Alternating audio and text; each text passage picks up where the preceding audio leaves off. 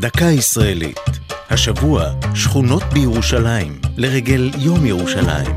והפעם, מאה שערים.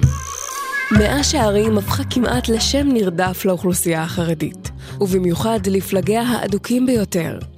אבל מעבר לסמל שהפכה להיות בעיני הישראלים, מאה שערים היא שכונה שוקקת חיים כבר כמאה וחמישים שנה. היא הייתה מן השכונות הראשונות שקמו מחוץ לחומות העיר העתיקה, במרחק גדול יחסית ממנה. הקימה אותה אגודת בוני ירושלים. שמה נבחר משום שכשנוסדה, הייתה פרשת השבוע פרשת תולדות, ובה הפסוק, ויזרע יצחק בארץ ההיא, וימצא בשנה ההיא מאה שערים, ויברכהו אדוני. ביטוי המלמד על שפע היבול, ומביע את העובדה שמייסדיה מנו מאה חברים. במאי 1874 הונחה אבן הפינה, ובחלוף כשבע שנים נחנכה השכונה ונערכה הגרלת הבתים בין חברי הקבוצה. הבתים נבנו כחומה רציפה מטעמי ביטחון.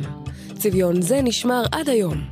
חיים בה בעיקר חרדים ופועלים בה עשרות בתי כנסת, כוללים וישיבות. השכונה היא גם ביתן של קהילות העדה החרדית, שחבריהן הופכים מדי פעם את מאה שערים למוקד הפגנות נגד מה שהם מכנים השלטון הציוני, ונגד גיוס לצה"ל. זו הייתה דקה ישראלית על שכונות בירושלים ומאה שערים. כתבה נוגה סמדר, ייעוץ הפרופסור ישראל ברטל, עורך ליאור פרידמן.